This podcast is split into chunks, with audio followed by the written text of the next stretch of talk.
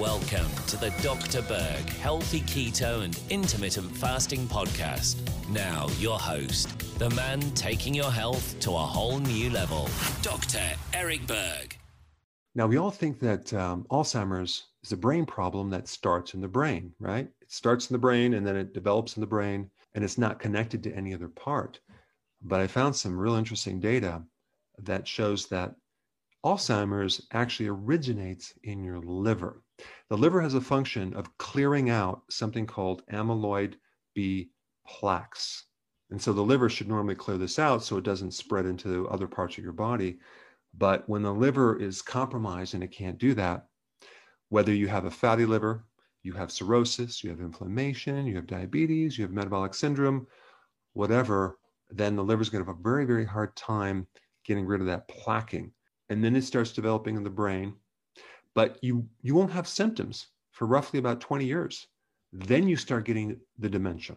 So it's a process. And the problem is that a lot of times people are waiting until they get a symptom before they do anything about it. But I want to emphasize this very, very important connection that you need to know about, especially if you want to prevent Alzheimer's. So, what can you do?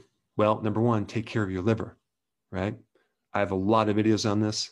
I'll put some links down below. Very, very important. But let's say, for example, you're already starting to get dementia. You start going in a room you can't quite remember why you went in there, and you start losing your keys, and you just start having memory loss. You're getting a little bit older, and you're concerned. Um, what you need to do is start to support your liver immediately. Well, there's a couple things you can do. There's actually four really important things to do.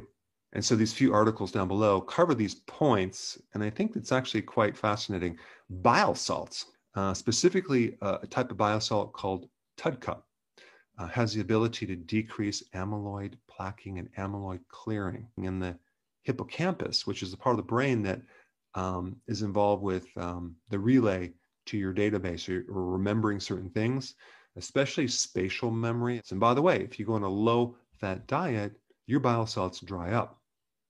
Also, if you destroy your gut, um, you're not going to be able to make bile salts because your body makes secondary bile salts from the microbes in your gut. That's one of the reasons why there's a big connection between your gut and your brain. What's going on down here is affecting up here. Number two, vitamin D. And by the way, if you don't have bile salts or not enough bile salts, you're not going to be able to absorb vitamin D. So there's a big connection between vitamin D and clearing out amyloid plaquing. Also, vitamin D is very, very important in the liver, and the liver is part of the uh, process where the uh, vitamin D gets activated. It's also an organ that you help store vitamin D, but vitamin D is very, very important. All right, number three, silymarin. That's milk thistle, has the capacity to clear out amyloid plaquing. So if you're getting dementia or you have Alzheimer's, you should be taking all these, including the next point, which is intermittent fasting. Intermittent fasting helps clear out the amyloid plaquing. Why? Because your body starts to perform autophagy, which is a recycling of proteins that you don't need. And you'd have to do at least 18 hours of fasting to get into autophagy, but very, very important if you want to clear out these proteins.